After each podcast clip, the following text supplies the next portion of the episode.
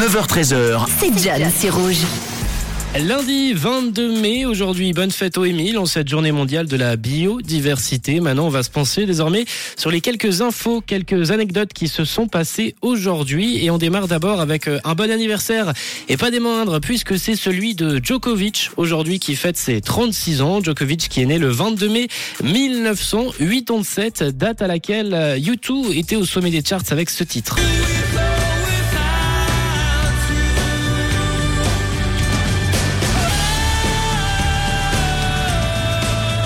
U2 qui était au sommet avec With or Without You. C'était un vendredi d'ailleurs euh, en 1987 avec ce titre donc qui cartonnait. Et pour la petite info musicale, en 2020, le 22 mai 2020, Lady Gaga et Ariana Grande sortaient leur euh, duo Rain on Me.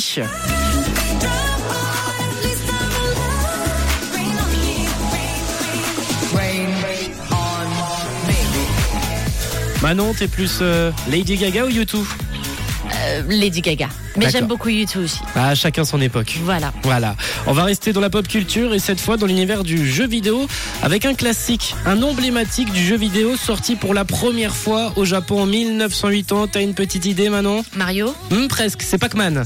Ah, Pac-Man, exact. Pac-Man qui sortait le 22 mai 1980 au Japon, un jeu qui aura bercé toute une génération et qui continue encore d'exister. Je sais qu'il y a eu un film qui était sorti euh, récemment et des jeux qui sont sans cesse renouvelés, que ce soit sur vos téléphones ou encore euh, sur les consoles. Et un autre truc qui continue d'exister, c'est Bugs Bunny. Bugs Bunny. Est-ce qu'il dit quoi de neuf, docteur? Comme ceci Euh, quoi de neuf, docteur? Jamais entendu parler. Eh ben, Bugs Bunny, Manon, devenait le premier personnage de dessin animé à figurer sur les timbres postaux aux États-Unis. C'était euh, le lapin représenté et appuyé sur une boîte aux lettres en tenant son éternelle euh, carotte. Du côté des anives, mis à part Djokovic, c'est également aujourd'hui l'anniversaire d'Hergé, l'auteur de BD belge qui est né en 1907, bien connu pour euh, Tintin. Exactement. Et pour la petite info, le 22 mai 1907, à la date où est né Hergé, c'était Enrico Caruso qui était numéro un des charts avec euh, ce hit qui va te faire danser Manon.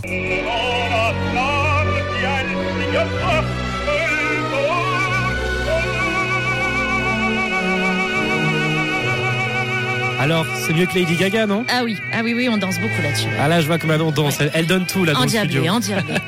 Ça s'appelle Vesti la Gioba, porter la veste. Et c'était euh, donc ce titre qui était numéro 1 le jour où Hergé est né. Voilà pour euh, la petite info. Bravo à lui. Hein. Voilà, bra- bravo à lui d'avoir été numéro 1 à cette période-là. La suite, ça va se passer en musique avec Zara Larson et juste après, on viendra sur le chiffre euh, du jour.